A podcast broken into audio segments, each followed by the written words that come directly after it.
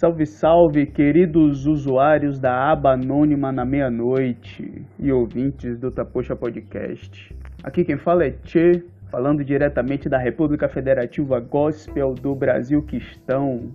Esse é o primeiro episódio do programa chamado SOS, Sinal Otaku Subversivo. E hoje a gente vai falar sobre Death Note, Poder e Lava Jato. Aproveita aí e já segue a gente lá no Instagram, Tapoxa Podcast. Segue, comenta nas publicações para gerar engajamento e a nossa publicação chegar a mais pessoas, se você quiser, claro.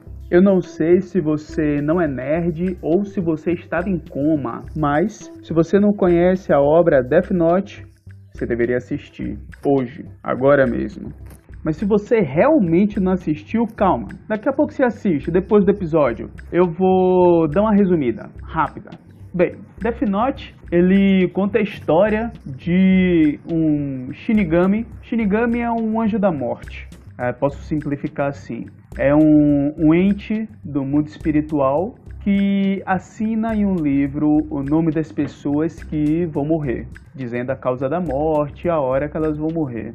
Esse Shinigami, ele vem na Terra, ele tá entediado lá no mundo dos mortos, e ele vem pra Terra pra causar discórdia. E ele vê um carinha que ele acha que também tá com a vida entediada, é um cara com uma inteligência acima da média, e ele decide deixar o livro é, à mostra, deixar o livro cair para o cara ver e tal. O cara vai, pega o livro e ele descobre a, a funcionalidade e decide fazer justiça.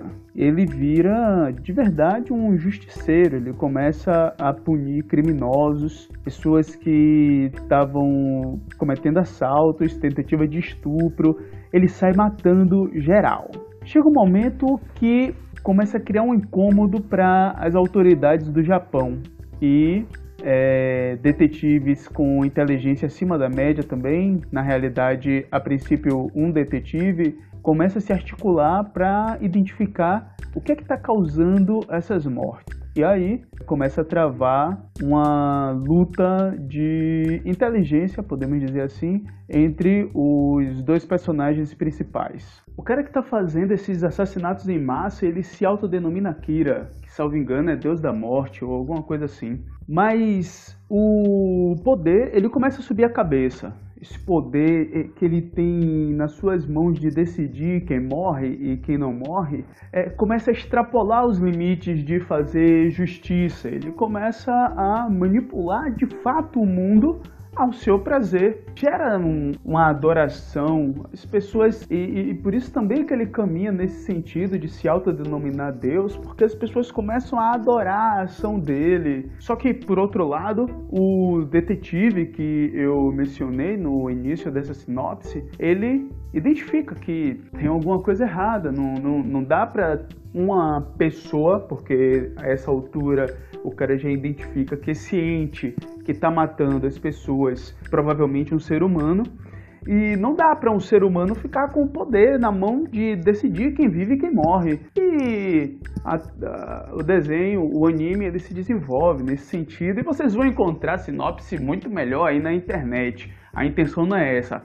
A intenção é pegar essa construção da, do poder concentrado na mão de um indivíduo para analisar a Lava Jato.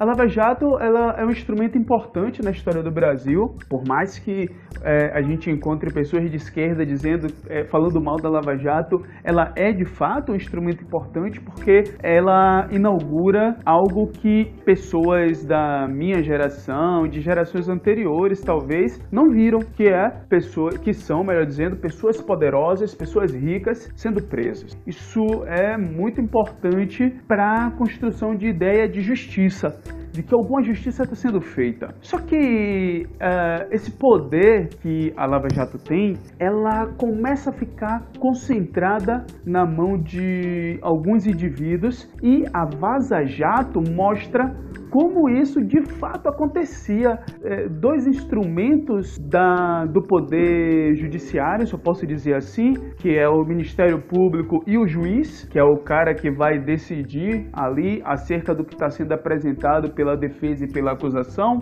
eles faziam um jogo de cartas marcadas. Eles combinavam é, é, o que é que iriam fazer para na hora do julgamento já tá tudo encaminhado, sabe? Já teve um bate-bola, já teve uma conversa antes. Isso gera uma concentração de poder absurda e dá, obviamente, a esse indivíduo, que eu estou falando aqui especificamente do ex-juiz Sérgio Moro, o poder de decidir quem vai ser preso e quem não vai, porque está tudo marcado já já foi tudo acertado com o promotor para gerar uma narrativa para poder é, fazer o final esperado. É óbvio que, pela falta de justiça que existe no país, um, uma inauguração de um evento como esse gera um clamor popular. E aí eu não, eu, eu, não posso ser é, é, maldoso de dizer que as pessoas são manipuladas e tal.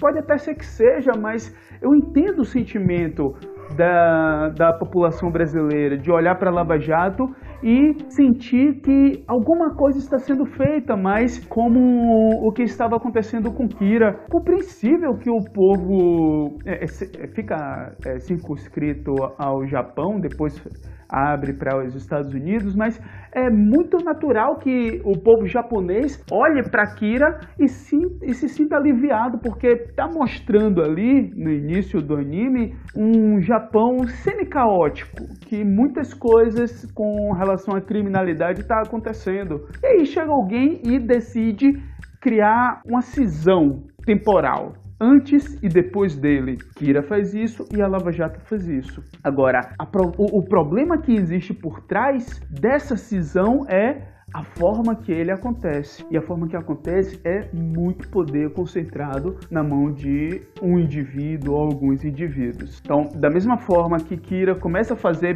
muita besteira, ele começa a, a agir achando de fato que é um deus. Os principais protagonistas da Lava Jato, eles começam a agir assim também, inclusive passando por cima do ordenamento jurídico brasileiro, inaugurando coisas que não existiam. É é óbvio que a gente pode criticar as leis brasileiras, mas se a gente critica as leis brasileiras, nós temos que pensar em um legislativo que, ou então pressionar um legislativo eleger e pressionar pessoas no legislativo que construa um novo conjunto de leis, que trabalhe para a modernização do conjunto de leis e não dar poderes para um ou outro indivíduo com o poder da caneta, e aí eu tô mesmo fazendo a brincadeira com o próprio Death Note, mas com o poder da caneta dizer o que vai e o que não vai acontecer. É isso. Se você gostou, deixe seu comentário lá no Instagram. Se tiver algum anime, alguma relação, porque o SOS vai ser nessa pegada. É, pegar alguma, alguma coisa do mundo otaku e relacionar com a coisa da vida, da vida humana, do Brasil que estão. Se você tiver alguma sugestão, coloca lá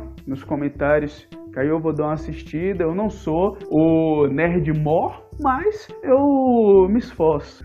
Eu vou assistir se vocês indicarem, tá bom? Um abraço, até mais.